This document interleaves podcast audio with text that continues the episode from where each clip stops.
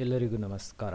ಕಂಸ ಕೇಶಿ ಅಂತ ಹೇಳುವಂತಹ ಒಬ್ಬ ರಾಕ್ಷಸನನ್ನ ಕೃಷ್ಣನನ್ನ ಸಂಹರಿಸುವ ನಿಟ್ಟಿನಲ್ಲಿ ಕಳಿಸಿಕೊಡ್ತಾನೆ. ಈ ಕೇಶಿ ಅಂತ ಹೇಳುವ ದೈತ್ಯನು ಒಂದು ಕುದುರೆಯ ರೂಪವನ್ನ ಧರಿಸಿ ದೊಡ್ಡದಾದಂತಹ ಶರೀರವನ್ನ ಹೊಂದಿ ತನ್ನ ಕೊರಸುಗಳಿಂದ ಭೂಮಿಯನ್ನ ಕೆದಕ್ತಾ ಬಹಳ ವೇಗದಲ್ಲಿ ಓಡ್ತಾ ಗೋಕುಲಕ್ಕೆ ಬರ್ತಾನೆ. ಕೇಶಿ ಅಂತ ಹೇಳುವ ಕುದುರೆಯ, ಅಂದ್ರೆ ರಾಕ್ಷಸನ ಹೆಗಲ ಮೇಲೆ ಇದ್ದಂತಹ ಕೂದಲುಗಳಿಂದಲೇ ಆಕಾಶದಲ್ಲಿ ಮೋಡಗಳು, ವಿಮಾನಗಳು ಚದುರಿ ಹೋಗ್ತಾ ಇದ್ದವು. ಅದಲ್ಲದೆ ಅವನಿಗೆ ಬಹಳ ದೊಡ್ಡದಾದಂತಹ ಕಣ್ಣುಗಳಿತ್ತು. ಬಾಯಿಯು ಮರದ ಪೊಟ್ಟರೆಯ ಹಾಗೆ ಇತ್ತು. ಒಟ್ಟಿನಲ್ಲಿ ಅವನನ್ನ ನೋಡ್ತಾ ಇದ್ದಾಗಲೇ ಬಹಳಷ್ಟು ಭಯ ಉಂಟಾಗುವ ರೀತಿಯಲ್ಲಿ ಅವನ ರೂಪವು ಇತ್ತು. ಕೃಷ್ಣನನ್ನ ಸಂಹರಿಸಿ ಕಂಸನಿಗೆ ಹಿತವನ್ನ ಉಂಟು ಮಾಡುವುದೇ ಅವನ ಉದ್ದೇಶವೂ ಕೂಡ ಆಗಿತ್ತು. ಅವನು ನಡೀತಾ ಇರಬೇಕಿದ್ರೆ ಭೂಕಂಪವೇ ಆಗುವಷ್ಟು ತೀವ್ರತೆ ಅವನ ಪ್ರತಿ ಹೆಜ್ಜೆಯಲ್ಲಿ ಕೂಡ ಇತ್ತು. ಹೀಗೆ ಎಲ್ಲರನ್ನ ಕೂಡ ಭಯಗೊಳಿಸ್ತಾ ಆತ ಗೋಕುಲದಲ್ಲಿ ದಾಂಧಲೆ ಮಾಡಲಿಕ್ಕೆ ಶುರು ಮಾಡ್ತಾನೆ. ಅವಾಗ ಕೇಶಿಯನ್ನ ನೋಡಿದಂತಹ ಶ್ರೀ ಕೃಷ್ಣ ಪರಮಾತ್ಮನು ಸಿಂಹವು ಹೇಗೆ ಗರ್ಜಿಸ್ತದೆಯೋ ಹಾಗೆ ಗರ್ಜಿಸ್ತಾ ರಾಕ್ಷಸನನ್ನ ಯುದ್ಧಕ್ಕಾಗಿ ಆಹ್ವಾನಿಸ್ತಾನೆ. ಕೃಷ್ಣನನ್ನ ನೋಡಿದಂತಹ ಕೇಶಿ ಅಂತ ಹೇಳುವ ರಾಕ್ಷಸ ಆಕಾಶವನ್ನೇ ನುಂಗಿ ಬಿಡುವ ಹಾಗೆ ಬಾಯಿಯನ್ನ ಅಗಾಲವಾಗಿ ಮಾಡಿಕೊಂಡು ಮುನ್ನುಗ್ಗಿ ಬರ್ತಾನೆ. ತನ್ನ ಹಿಂದಿನ ಎರಡು ಕಾಲುಗಳಿಂದ ಕೃಷ್ಣನನ್ನ ಒದೆಯುವ ಪ್ರಯತ್ನವನ್ನು ಮಾಡ್ತಾನೆ. ಆದರೆ ಭಗವಂತನ ಆಲೋಚನೆಗಳು ಖಂಡಿತವಾಗಿಯೂ ಕೂಡ ಇವರೆಲ್ಲರ ಆಲೋಚನೆಗಳನ್ನು ಮೀರಿಸುವಷ್ಟು ವೇಗದಲ್ಲಿ ಇರ್ತದೆ ಭಗವಂತನು ತನ್ನ ಶಕ್ತಿಯಿಂದ ಬಹಳ ಉಪಾಯವಾಗಿ ಆ ಒದೆಯಿಂದ ತಪ್ಪಿಸಿಕೊಳ್ತಾನೆ. ಆನಂತರ ಗರುಡನು ಸರ್ಪವನ್ನ ಹಿಡಿಯುವ ಹಾಗೆ ಅದೇ ಕಾಲುಗಳನ್ನ ಹಿಡಿದು ಗರಗರನೆ ತಿರುಗಿಸ್ತಾ ಅನಾಯಾಸವಾಗಿ ನೂರು ಮಾರುಗಳ ದೂರಕ್ಕೆ ಬಿಸಾಡಿ ಕೃಷ್ಣನು ನಿಲ್ತಾನೆ. ಸ್ವಲ್ಪ ಹೊತ್ತಿನಲ್ಲೇ ಆ ಕೇಶಿ ಅಂತ ಹೇಳುವ ದೈತ್ಯನು ಭಗವಂತನ ಹೊಡೆತದಿಂದ ಚೇತರಿಸಿಕೊಂಡು ಮೇಲೆದ್ದು ಮತ್ತೆ ಬಾಯನ್ನ ಅಗಾಲವಾಗಿ ತೆರೆದುಕೊಂಡು ರಭಸದಿಂದ ಭಗವಂತನ ಕಡೆಗೆ ನುಗ್ತಾನೆ.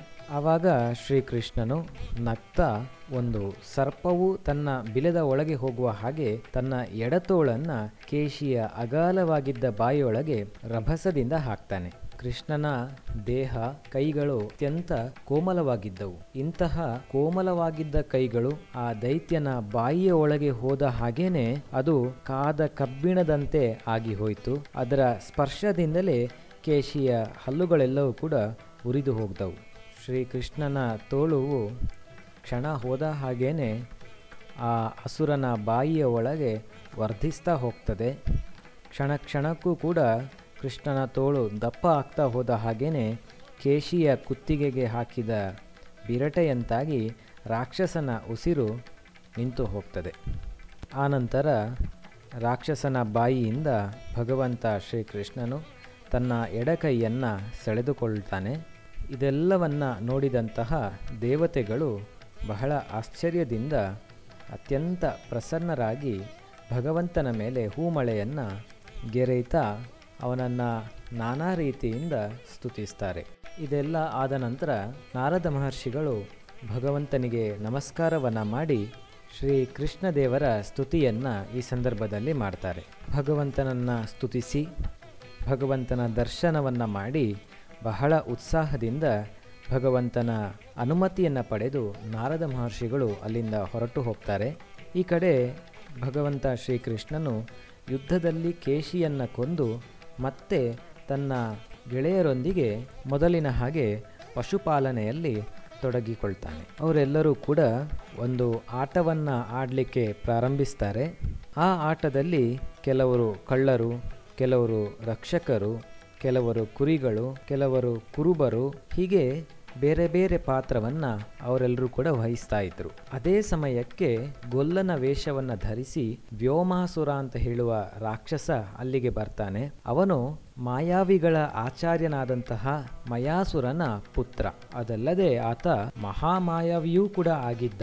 ಅವನು ಆಟದಲ್ಲಿ ಕಳ್ಳನಾಗಿ ಕುರಿಗಳಾಗಿದ್ದಂತಹ ಹುಡುಗರನ್ನ ಕದ್ದುಕೊಂಡು ಹೋಗಿ ಅಡಗಿಸಿ ಇಡ್ತಾನೆ. ಆ ಅಸುರ ಪದೇ ಪದೇ ಹುಡುಗರನ್ನ ಎತ್ತಿಕೊಂಡು ಹೋಗಿ ಪರ್ವತದ ಗುಹೆಯಲ್ಲಿ ಬಚ್ಚಿಡ್ತಾನೆ. ಆ ನಂತರ ಆ ಗುಹೆಯ ಬಾಗಿಲಿಗೆ ಒಂದು ಬಂಡೆಕಲ್ಲನ್ನು ಅಡ್ಡವಾಗಿ ಇಟ್ಟು ಅದನ್ನು ಮುಚ್ಚುತ್ತಾ ಇದ್ದ. ಹೀಗೆ ಸಮಯ ಹೋದ ಹಾಗೆ ಆ ಗೊಲ್ಲ ಬಾಲಕರಲ್ಲಿ ಕೇವಲ ನಾಲ್ಕೈದು ಜನ ಮಾತ್ರ ಉಳಿಯುವ ಹಾಗೆ ಆಗ್ತದೆ. ಉಳಿದವರನ್ನೆಲ್ಲರನ್ನ ಕೂಡ ಈ ರಾಕ್ಷಸ ಅಡಗಿಸಿ ಇಡ್ತಾ ಇದ್ದ.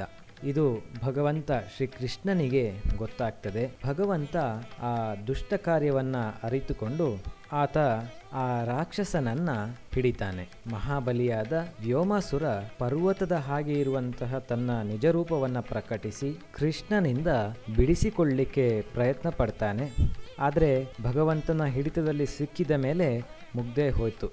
ಅವನಿಂದ ಬಿಡಿಸಿಕೊಳ್ಳಲಿಕ್ಕೆ ಸಾಧ್ಯನೇ ಇಲ್ಲ. ಈ ರಾಕ್ಷಸ ಬಿಡಿಸಿಕೊಳ್ಳುವ ಪ್ರಯತ್ನವನ್ನು ಮಾಡಿದಾಗ ಭಗವಂತನು ತನ್ನ ಎರಡೂ ಕೈಗಳಿಂದ ಅದುಮಿ ಆತನನ್ನ ಹಿಡಿದು ಯಜ್ಞ ಪಶುಗಳನ್ನು ಕೊಲ್ಲುವ ಹಾಗೆ ಕತ್ತು ಹಿಸುಕಿ ಕೊಂದು ಬಿಡ್ತಾನೆ. ಆವಾಗ ದೇವತೆಗಳಿಗೆ ಮತ್ತು ಗೊಲ್ಲ ಬಾಲಕರುಗಳಿಗೆ ಬಹಳಷ್ಟು ಸಂತೋಷವಾಗ್ತದೆ. ಅವರೆಲ್ಲರೂ ಕೂಡ ಭಗವಂತನ ಸ್ತುತಿಯನ್ನು ಈ ಸಂದರ್ಭದಲ್ಲಿ ಮಾಡ್ತಾರೆ. ಇದಾದ ಮೇಲೆ ಆ ಅಸುರನಿಂದ ಬಂಧಿಸಲ್ಪಟ್ಟಂತಹ ಗೊಲ್ಲ ಬಾಲಕರನ್ನು ರಕ್ಷಿಸುವಂಥ ಕೆಲಸವನ್ನು ಕೂಡ ಶ್ರೀಕೃಷ್ಣನು ಮಾಡ್ತಾನೆ. ಇದಿಷ್ಟು ಭಗವಂತನು ಕೇಶಿ ಮತ್ತು ವ್ಯೋಮಾಸುರರನ್ನು ಉದ್ಧರಿಸಿದಂತಹ ಕುರಿತಾದ ಕಥೆ. ಧನ್ಯವಾದಗಳು.